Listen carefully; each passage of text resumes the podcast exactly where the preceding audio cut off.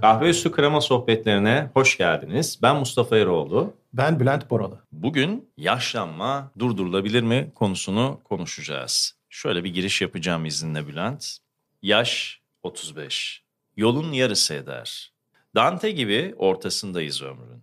Delikanlı çağımızdaki cevher, yalvarmak, yakarmak, nafile bugün. Gözünün yaşına bakmadan gider.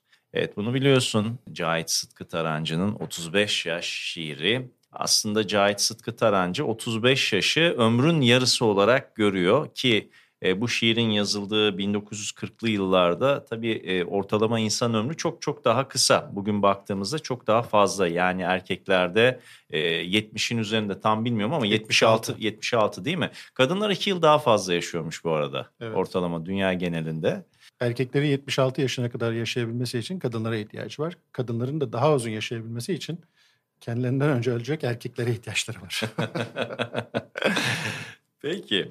Şimdi burada biz yaşlanmak durdurulabilir mi derken tıbbi açıdan konuşmayacağız elbette ki. Bunun felsefi ve psikolojik boyutlarını konuşacağız. Bir de aslında yaşlanma e, biraz da insanları kategorize etme gibi algılanıyor. Böyle de bir yapı var. Şimdi şöyle diyelim. İnsanlar nasıl hareket etmeliler? Yaşlanma konusunda yaş almış insanlar şöyle düşünelim Mustafa. Neden ihtiyaç duyuluyor? Yaş kavramına neden ihtiyaç duyuluyordan yola çıkalım derim. Evet. Burada da baktığında aslında doğada var olan şeyleri sınıflandırmak, onlar hakkında bilgi sahibi olmamız konusunda bize yardımcı olurlar. Onlar hakkında bir yargı oluşturmamız konusunda bize yardımcı olurlar ve bunu bu sınıflandırdığımız şeyleri yönetebilmemiz konusunda bize destek olurlar. Hani zihnimiz Mesela, de aslında etiketlemelerle çalışıyor aynen. ya onun gibi evet. diyorsun. Mesela canlılar, cansızlar. Canlıların altında hayvanlar, bitkiler, işte e, hayvanların altında memeliler, diğerleri, memelilerin altında karada yaşayanlar, havada yaşayanlar, suda yaşayanlar gibi. E, insanlar da böyle değil mi? Bakarsan canlılar altında hayvanlar, hayvanların altında memeliler, memelilerin altında karada yaşayanlar onlardan da bir tanesi insan diye adlandırdığımız varlık. Aslında baktığında koca bir yığın içinde bir yer tayin ediyoruz insana. Değil mi? Bir sınıflandırma sağlıyor. Böylece bizim ona dair fikir sahibi olmamız ya da bu sahip olduğumuz fikri yönetebilmemiz kolay oluyor. Böylece tanımlayabiliyoruz. Ve sonucunda da tanımlayabildiğimiz takdirde de onunla ilgili yönetilebilir, yönetebilir hale geliyoruz. Ve bu yönetebilirliğimiz onunla ilgili öngörüler yapabilmemizi sağlıyor. Daha iyi yönetebilmek için daha detaylı bilgilere ihtiyaç duyuyoruz. Baktığında insan kavramını daha iyi yönetebilmek için ne var? İşte bunu kadın erkek diye ikiye ayırıyoruz önce. Sonra ırk, yaş vesaire gibi şeylerle. İşte yaş insanları aslında daha iyi yönetebilmek için onlarla ilgili daha iyi öngörülere sahip olabilmek için kullandığımız skalalardan bir tanesi. Peki insana dair bu bilgi ne işe yarar? Neden kullanıyoruz diye baktığında şöyle söyleyeyim. Devletler bu detaylı bilgilere bakarak planlama yaparlar. Aslında kaynak planlaması için. Zira kaynaklar kısıtlı. Bu kaynaklara ihtiyaç sonsuz. O pencereden baktığımızda da bu planlama bizi çok değer verdiğimiz hayatın merkezindeki insan kavramını hayatın merkezinden çıkartarak insanı sıradanlaştırmaya başlar. Her şey merkezinde olan bir insan bir anda sıradan bir sayı haline geliyor. Tane haline geliyor. Yani şu kadar kişi diyoruz, 50 kişi diyoruz, 100 kişi diyoruz, 5000 kişi diyoruz. Şimdi tamam. Mesela şöyle bir şey söyleyeyim ondan sonra devam unutma sorunu lütfen. Bugün şu şu şu insanlar vefat etti demiyoruz. Hı. Şu kadar tane insan öldü diyoruz. Şu kadar tane insan doğdu diyoruz. Ya da bebek doğdu diyoruz. Bak bir anda özelden genele, bir anda genelleşi veriyoruz. Sıradanlaşı veriyoruz. Ama bir sayı haline geliyoruz. Burada bir itirazım olacak sana. Neden dersen hı hı. E, bu kişilerin ismini söylememi, söylenmesi bizim için bir şey ifade etmeyecek ki. Çünkü o insanları tanımıyoruz. Burada istatistiki olarak o rakamın verilmesi şu kadar bebek doğdu, şu kadar insan öldü.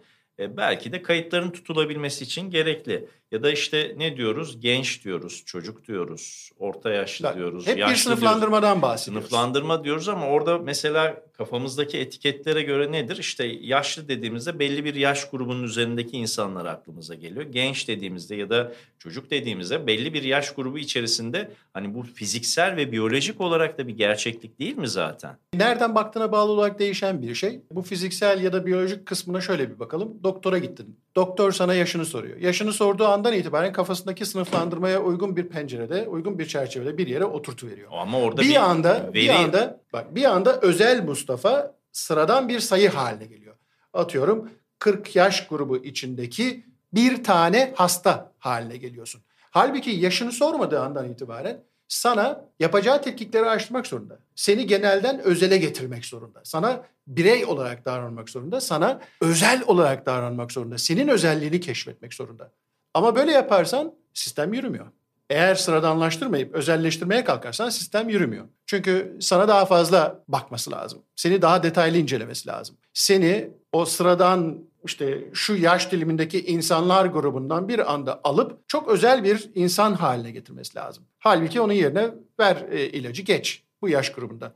Bu buradan, buradan sadece yaş grubuyla da alakalı değil. Burada hangi hastane ve hangi doktora gittiğinle de biraz bağlantılı temel değil mi? başlangıç noktası bu ama. Başlangıç noktası bu. Öteki türlü özelleştirmeye kalktığında sistem yükü kaldıramaz hale geliyor. Sana daha fazla zaman harcadığında, daha fazla kaynak harcadığında, teşhis ve tedavi için daha fazla kaynak harcadığında bu zaman e, sistemin üzerine yük olmaya başlıyorsun ve sistem kaldıramaz hale geliyor. Sistemin kaldırabilir hale gelebilmesi için senin sıradanlaşman gerekiyor senin tane haline gelmen gerekiyor. Bugün bir tane, bir tanesi, bir tane hasta geldi ve bu hasta, bu bir taneye ben işte başım ağrıyor dediği için atıyorum. E, tabii ki doktorluk şey. E, bu yaştakilerde tansiyon olur. Ver tansiyon hapını. Bak sıradanlaştın bir anda hop o çerçeve içindeki bir yerdesin. Sonra belki gerekirse detaylara girilebiliyor. O detaylara girme konusunda da yine statü ya da başka şeyler devreye girebiliyor. İlginçmiş. Ee, ilginç bir bakış açısı. Tabii şu var. Sıradanlaşma noktası e, evet sıradanlaşıyor. Katılıyorum. Fakat hastasıyla bir mesafe koymayı da sağlıyor. Çünkü doktor herkese gelen herkese özel olarak görür veya özel olarak davranırsa ki bizim arzu ettiğimiz de bireysel olarak budur.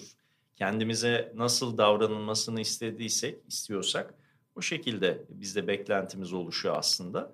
E, fakat genel açıdan baktığımızda çok da yanlış değil gibi geliyor bana. Ya tabii bugünkü konumuz doktor hasta ilişkisi değil. Hani evet. dolayısıyla doktorla hasta ilişkisini bilemem. O konu onların kendi şeyi ama doktorların söylediği bir laf var. İşte e, hastalık yok hasta vardır. ee, ama orada yani bir hastalıktan ziyade her kişinin farklı olduğu çünkü bir sürü herkesin girdisi farklı. Çok bilinmeyenli bir denklem. Bu çok bilinmeyen denklemde her bir hastayı çok özel bir hale getiriyor. Ama biz istatistiksel olarak yaklaşıyoruz olaylara. Şimdi baktığında insana ne faydası var? Bu şekilde bir kategorize etmek aslında insanın beyninde bilinmezleri ortadan kaldırmanı sağlıyor. Yaş söylediğin anda bir anda beyninde senle ilgili belirsizlikler ortadan kalkmaya başlıyor. Senle ilgili bir algı oluşuyor ve bu algı bizim beynin o bilinmezin yarattığı, beyindeki bilinmezliğin yarattığı stresi ortadan kaldırıyor. Hemen yaşla ilgili yaşı söylediğin ya da yaşı gördüğün andan itibaren hakkımızda daha önceden getirdiği tecrübelere bağlı olaraktan, yaşadıkları, gördüklerine bağlı olaraktan hop bir resim çiziyor. Bir çerçeve çiziyor ve bizi o çerçevenin oluşturduğu yargının içine oturtuyor. Bir ön yargı oluşturuyor. Böylece kendisi için bilinmezliğini ortadan kaldırıyor. Bizim hakkımızda bir fikir sahibi oluyor ve stresi ortadan kaldırıyor. Mesela bu podcast'i yapanların yaşını dinleyenlerin bilmesine gerek var mı? Söylediğimiz andan itibaren kafalarında bir yargı, yargı oluşturuyoruz değil mi? Faydası var mıdır? Benim yaşımı bilse ne olur bilmese ne olur. Senin yaşını bilse ne olur bilmese ne olur. Faydası var mı dinleyene? Yok. Faydası yok. Kime lazım? Bizim sıradan olduğumuz zaman bir tane haline geldiğimizde bunu yönetmek isteyen kişilere lazım. Yönetmek Tabii, isteyenlere e, lazım. İş gücü piyasasında da böyle bir şey var. Yani insanların yaşına göre, yaş grubuna göre e, iş ilanlarında bir takım şeyler var, sınırlamalar söz konusu. Peki e, bu yaş kavramının günlük hayattaki etkileri neler? Hani hem iş gücü piyasasında söyledim, biraz da oradan devam edersen çok iyi olur. Başlangıç sorumuza geri dönersek, başlangıç sorumuz ne diyor? Yaşlanma durdurulabilir mi dedik. Değil evet. mi? Ben durdurulabileceğine inanıyorum. Yaşın hani hayatımızdaki etkileri üzerinde günlük hayatımızda ne gibi etkileri var sorusunun da cevabı bence şu. Yaşı söyleyince ya da öğrenince herkes demin dediğimiz gibi geçmiş tecrübesine bağlı olaraktan bir algıya, bir yargıya varıyor. Onun bu sübjektif algı ve yargısının sonucunda da aslında bize bir davranış sergiliyor. Sadece yaşımızı öğrenerek oluşturduğu algıyla bize bir davranışta bulunuyor aslında sen öyle olmasan da yaşından dolayı karar verenin algısı ve yargısının oluşturduğu bir hapishaneye sokuyor seni. Ve ondan dışarıya çıkamıyorsun. Oraya sıkışıp kalıyorsun. Çok da kolay olmuyor oradan çıkmak. İşte mesela kişi gençtir ama Yaşını söylediği andan itibaren hemen ihtiyarlar. Değil mi? Genç görünür. Böyle bakarsın çakı gibidir, şudur budur. Hiç böyle şey yapmaz. İşte ben e, 65 yaşındayım derse bir anda dın Ne oluyor ya? hemen bir yeri 65 yaş kafasındaki canlandırdığı 65 yaş neyse oraya oturtu verir. Hemen oraya oturtu verir ve bir anda o pencereden bakmaya başlar. O pencereden davranmaya başlar. Halbuki onu bilmese sana gördüğü gibi davranacak. Yaş aslında ne kadar yaşlandığının gereksizce suratına vurulmasıdır. Sana ne kardeşim yaşlan? Nasıl davranacağını belirlemek için yaşa ihtiyaç mı var? Yaşını bilmeye ihtiyacın mı var? Yok ama öğrendiğin andan itibaren davranışların belirleyici noktası haline gelebiliyor.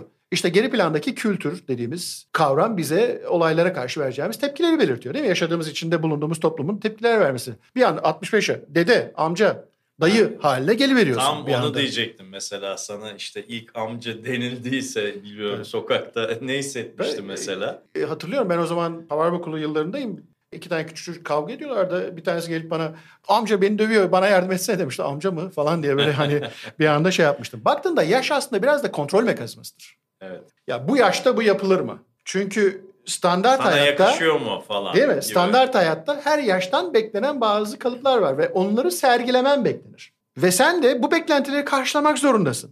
Bu beklentilere baktığında aslında gittiği nokta şu. Yaşlandın artık. E o zaman sen artık ölmelisin. Bir ayağın çukura girdi senin. Artık sen ölüme hazırlan. Hayattan yavaş yavaş çekil. Bu yaşta da bu olmaz ki canım. Neden olmasın ki ya? Yani senin kafandaki hapishanenin parmaklıkları arasına sığamıyorsam ya da insanlar sığamıyorsa, beklentilerini karşılamıyorsa, seni hayal kırıklığına uğratıyorsa suç onun mu? Öğretilmiş bu algının ya da yönlendirilmiş bu algının sende var olmasına uygun mu hareket etmesi lazım? Sistemin, bütün sistemin. Ama bütün sistem bunun üzerine kurulu. Tam oradan alacağım. Hani az önce sorduğum bir soru vardı. Bu iş gücü piyasasındaki yaş sınırlamaları, yaş skalaları var biliyorsun. Diyor ki Evet. işte 35 ya da 40 yaşından gün almamış belli pozisyonlar için işte orta düzey ya da başlangıç pozisyonları için. Yahut şöyle diyor şimdi gençler de bundan muzdarip tam tersi alt kademede alt yaş gruplarında diyor ki işte genç, dinamik ve tecrübeli. Şimdi nasıl olacak? Hepsini hem genç olacak sağlayacağız. hem işte tecrübeli olacak. E çalışmazsa tecrübe de kazanamayacak gençler açısından baktığında. Öte taraftan e, biraz daha yaşınız olgun yaşlardaysa çok iyi yapabileceğiniz, size çok uygun olan pozisyon yaş skalasındaki o algoritmalar, o sınırlamalar nedeniyle İK'cının önüne bile gelemiyorsunuz. Yani oradaki sistem zaten sistem algoritması sizi Mesela- eliyor Evet. ve işte mülakat yapacak aşamaya bile gelemiyorsunuz. İşin bir de bu boyutu var. E, bu konuda ne söylemek istersin? Mesela bunu güzel bir örnekle şey yaparsak bir iş ilanı var. Diyor ki 40 yaşından gün almamış olmak. Evet. Tanımlamışlar ya 40 yaşından gün almamış olmak. Yani hayatın kendini merkezinde zannediyorsun değil mi? Bir anda algoritma seni Dışarıda sıradan bırakıyor. Evet. en basit hale getiriyor. Ya sıfırsın ya birsin. Yaşın üstündeysen sıfır, o limitin altındaysan bir. Nerede kaldı Mustafa'nın özelliği? O e, hayatın merkezinde olan Mustafa, hayatın merkezinde olan Bülent nerede kaldı? Algoritma karşısında sıfırız ya da biriz. Bir anda tane haline geldik. Diğer sıfırlar ya da diğer birlerden farklı değilsin. Ama oraya öyle bir tanımlama yapıldığı için çünkü onlar da bunu yönetmek için tanımlıyorlar. Değil mi? Yönetmek için onu yapıyorlar. Bütün birler sıfırlar eşit şansa sahip olamıyor. Algoritmik olarak eleniyorsun. Ne diye? Yaşlı diye eleniyorsun. Fırsat bile verilmiyor. Neden? Çünkü algoritma seni sıfır olarak algıladı. E sen çok özeldin hani. Çok özelsin ama o birlerden değilsin. Bir anda yok sayılıyorsun. Bir anda erase ediliyorsun. Bir anda delete ediliyorsun. Bir anda sistemin dışına atılıyorsun. Neden? Çünkü bir sınıflandırma yapılmış. Kafamızdaki algıya bağlı olaraktan bir sınıflandırma var ve o sınıflandırmanın dışında kalıyorsun. Bu şey gibi hani kadınlar ve erkekler tuvaleti gibi. Kadınlar erkekler tuvaletine, erkekler de kadınlar tuvaletine giremezler. Değil mi? Girmezler, girilmeli, girilmemeleri beklenir. Algoritma açısından da aynısı. Ya sıfırsın ya da bir. Kimse hani statüne, ekonomik durumuna bakmaz. Ya kadınsındır ya erkeksindir. İş hayatındaki karşılaşması da bu şekilde oluyor. Ya sıfırsın ya birsin. Algoritmik olarak ya eğleniyorsun ya devam et deniyor. Hayatı bu noktaya getirmiş olan insanın, bu kadar özel olduğunu düşünen insanın e, bu kadar sayısal değerlendirilmesi ne kadar doğru? Ve bir anda yaştan dolayı, oradaki algoritmadan dolayı yaşlısın. E, bu filmlerdeki oyuncular için de geçerli. Popüler iş yapan sanatçılar için de geçerli aslında. Hani şöyle bir şey var. Çok ünlü e, popüler oyuncular ilerleyen yaşlarında işte kadınlar güzelliklerini kaybetmeye başladıklarında erkekler yakışıklı e, daha az yakışıklı olmaya başladıklarında diyeyim o kriterlere, skalaya göre yardımcı rollere doğru itilmeye başlıyorlar. Devam ettikçe o kariyerlerin ilerleyen Bunu aşan bir Tom. Cruise var herhalde. Her Yani, daim genç. e, evet yani çok nadir oyuncu vardır başrolde devam eden herhalde. E, böyle de bir şey var. Oradaki algı da yani dünya genelinde böyle bir algı var. Sadece Türkiye'de değil. Dünya genelinde de böyle bir yapı var. E, bunu kırmak nasıl mümkün olacak sence?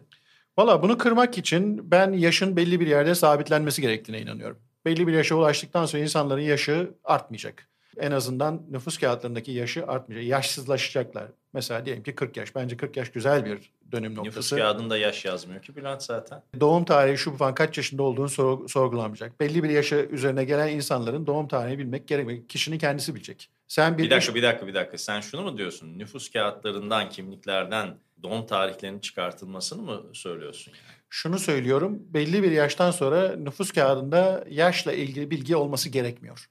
Zaten devletin arşivlerinde bunlar olur ama toplum hayatında, sosyal hayatta, normal yaşadığımız gündelik hayatta insanların benim yaşımı bilmesi gerekmiyor. Herkes hissettiği yaşta olmalıdır. Fiziksel yaşında olmak zorunda değilsin ya da ona uygun davranışlarda bulunmak zorunda değilsin.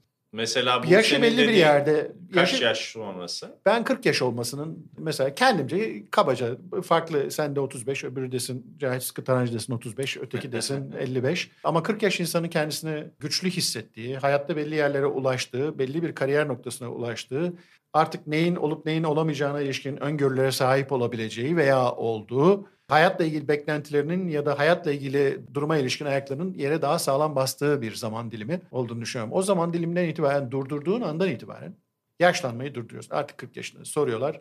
Adam 60 yaşında ama 40 yaşında. Sorulduğunda 40 yaşında. 40'tan sonra olan herkes 40 yaşında. Ama Bak, suratına bakacaksın, görüntüsüne bakacaksın. Baş 40 yaşında Okey. üzerinde. o zaman görü, görerek karar vereceksin. Hı. Bir, bir ön yargıyla karar vermeyeceksin. Bir ön yargıyla karar verdiğinde bu ön yargıyı değiştirmek kolay olmuyor. Ama sen kişiyle oturduğunda aslında ne gençler var çok yaşlı ne yaşlılar var çok genç. Hı hı. Bak bu fırsat eşitliğini ortadan kaldırıyor. Baktığında liyakat dediğimiz şey bu değil mi? Değil mi? Sen bir iş için ilgili. Bir iş için talepte bulunuyorsun değil mi? Bu böyle şöyle bir işim var, yapılacak şöyle bir işim var. Ey insanlar, buna talip olmak isteyenler buraya gelsin. Buraya gelsin derken de bir anda oraya limitler koyuyorsun. Algoritmik limitler koyuyorsun. Algoritma beni elemeye başlıyor. Bir anda insanların fırsat eşitliğini yaş sebebiyle ortadan kaldırır hale geliyoruz. Gelsin yapıp yapamayacağına bak. İşi hak edene vermek değil mi liyakat? Değil mi? Bilgisine güvenebileceğin, bilgisine güvenen insana ve o işi hak eden insana vermek. Yaşı burada tuttuğun andan itibaren, belli bir noktada tuttuğun andan itibaren bence bu insan psikolojisini de çok olumlu etkiler. Düşünsene yaşlanmıyorsun. Soruyorlar 40 yaşındasın. Öyle yazıyor. Devamlı 40 yaşındasın. Kimlik kartına her baktığında aslında genç birini görüyorsun. 40 yaşında birini görüyorsun. İnsana birine her gün deli dersen deli olurmuş. Hani birine 40 kere bir şey söylersen olurmuş derler ya. Düşünsene her gün 40 yaşında uyanıyorsun. Ne Ondan güzel, sonra- değil mi? Evet. Ama e, işte Yani fiziksel mesela- olarak onu yaşayamadıktan sonra biraz Ha Sanki- burada kişisel farklılıklar devreye çıkacak. İşte liyakat dediğimiz şey de bu. E, sen birini e, bir, bir talepte bulunma birinden şimdi karşına gelenlere bakacaksın. Kimler buna talip olabilir anlamda. O zaman değerlendirmeyi daha objektif kriterlere göre yapabileceksin.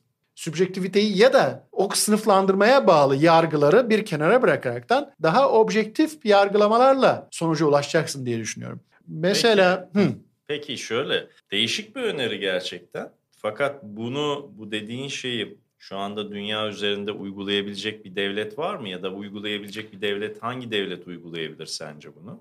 tabii bu bir zihin jimnastiği yapıyoruz. Hı hı. Ee, şu anda bunu mevcut sistemi değiştirmekten bahsediyoruz. Bu kadar köklü bir değişim mümkün mü? Mümkün değil. Devrimlerden daha büyük bir devrim olur. Evet. Bütün sistemin kurulu olduğu bir şeyi, yapıyı değiştirmekten bahsediyoruz. Tabii bu şimdi biz bunun üzerinde konuşuyoruz ama bunun üzerinde başkaları konuşsa başka cevaplar da verecektir mutlaka. Buna karşı olanlar ya da bunun tarafında olacaklar olacaktır ama ben sana şunu söyleyeyim Mustafa. Hani yaş dedik ki bir ölçüm kriteri, bir sınıflandırma kriteri. E, sınıflandırma niye yapılıyor? Ölçemezsen yönetemezsin. Ölçelim ki yönetelim. İşte insanları tane haline getirdiğinde önümüzdeki sene işte atıyorum Türkiye'de 85 milyon tane insanın karnını doyurmak zorundasın. Tane haline geldik. Bir anda tane haline geldik. İstatistikte bir rakam, bir çentik haline geldik. İnsanı yönetmek için ona limitler, kısıtlar mı koyalım, kalıplara mı hapsedelim sorusunun cevabını vermemiz gerekiyor. Gelecekte zaten algoritmalar değerlendirme yapacaklar. Mesela gelecekte hasta olduğumuzda bir kapsüle gireceğiz değil mi? Bir kapsüle gireceğiz ve algoritmalar bize orada bilgisayar robotik olarak muayene edecekler ve bize şöyle bir bakacak. İşte uzay filmlerinde falan görüyoruz. Gelecekle ilgili filmlerde görüyoruz. Aslında bugün uzaydaki astronotlar uzaktan kontrollü sağlık muayenelerini yapabiliyorlar. Bu sağlık muayeneleri yapılabiliyor. Dolayısıyla aslında bugünkü var olan bir teknolojiden bahsediyoruz. Sadece karar verme mekanizmasında algoritma farklı işliyor. Şimdi gelecekte algoritma o tüpün içine girdiğinde hastaneye gider gibi o tüpün içine gireceksin ve girdiğinde senin hakkında bir karar verecek. Ne kadar sağlıklısın, kaç yaşındasın, ne durumdasın, ekonomik durumun nedir, çalışıyor musun, çalışmıyor musun? Dolayısıyla bundan sonra sistem için yük müsün, değil misin? Seni delete edecek veya devam et karar verecek. Algoritma verecek işin ruhunu devreden çıkartıp işte o sıradanlaştırma bizi oraya doğru götürecek. O zaman da bakacak sistem diyecek ki ya bu artık çalışmıyor emekli ya da neyse. Yaşı şu, ekonomik durum bu. Bundan sonra bundaki şey bana sisteme yük olur. Bunu biz silelim. Silelim. Yenisini yapalım. Yenisini devreye sokalım. Bu distopyaya gidiyor artık bu senin söylediğin. Öyle çünkü sisteme evet. katkın bitiyor. Evet. Sisteme katkın bitiyor. İşin bitiyor. Yani verici konumdan alıcı konuma doğru Fakat, geçiyorsun ve sistem için yük e, haline geliyorsun. Yaşı... O yüzden hmm. lafını unutma o yüzden algoritmaları kandırabilmek için yaşı bir noktada sabitlememiz lazım. O açıdan diyorsun. Evet. Tekrar etmem gerekirse o yüzden algoritmaları kandırabilmek için yaşı bir noktada sabitlememiz lazım. Herkes aynı yaşta olursa algoritmaları kandırabiliriz. O zaman herkes yaşam hakkına sahip olacaktır. Silinmeme, dilit edilmeme hakkına sahip olacaktır. Ya insanlar mutlu olacaklar. Bence mutlu olacaklar ve fırsat eşitliğine sahip olacaklar. Yaşa bağlı sınıflandırmanın ortadan kalkması gerektiğine inanıyorum ben. Şimdi tabii her insanın e, yaşı ne olursa olsun katkı sağlayabileceği bir takım şeyler var. Yani burada yaş da sadece bir e, kriter değil bence. Hayatta ne biriktirdiğimiz, hayatta neler kattığımız ya da neler yapıyor olduğumuz çok önemli. O açıdan senin söylediklerine katılıyorum. Yani yaşın ileride bile... olması e, bir dezavantaj olmaması gerekiyor. Bir filmden örnek vereceğim sana. Bu e, Intern diye bir film var. Belki biliyorsundur. Robert De Niro e, evet. ile Anne Hathaway'in oynadığı evet. bir film. İşte 70 yaşından sonra şirkete alınan stajyerlerin bir stajyerin hikayesini anlatır orada. Evet. E, stajyer ol- olarak alınan teknoloji e, pazarlama şirketine alınan o kişinin aslında ne muazzam birikimleri oldu ve neler neler katabileceği, çok fark yaratabileceği konusunda hı hı. E, çok güzel bir hikayedir. Bu da aslında farklı bakış açılarını e, görebilmek, sağlayabilmek, yani insanları bir kenara atmamak. Burada sadece yaşın ilerlemesiyle ilgili değil. Biz belki de en küçük yaştan itibaren insanların kıymetini bildiğimizde burada yaşın bence de hiçbir önemi kalmayacak. Değil mi? Atasözümüzde var ya akıl yaşta değil baştadır diye. Yaş almak akıl sağlamıyor. Evet. Değil mi? Ee, işte bu fırsatın veriliyor olması lazım. Ben insanlara. tabii senin o yaşı nüfus kağıtlarından o yaş kaldırma meselesine katılmadığımı söylemekle birlikte şunu da belirteyim. Erken çocukluk döneminden itibaren e, çocuklara, gençlere, yetişkinlere ve yaşlılara da hak ettiği yaşam kalitesini, fırsatları, fırsat eşitliğini sunabildiğimiz ölçüde zaten bence yaşın şu veya bu olmasının hiçbir önemi kalmayacak diyeceğim. İşte bu yaşın e, insanlara fırsat eşitliğini sağlayabilmesi için ya da yaşsızlık kavramını getiriyor olmamız lazım.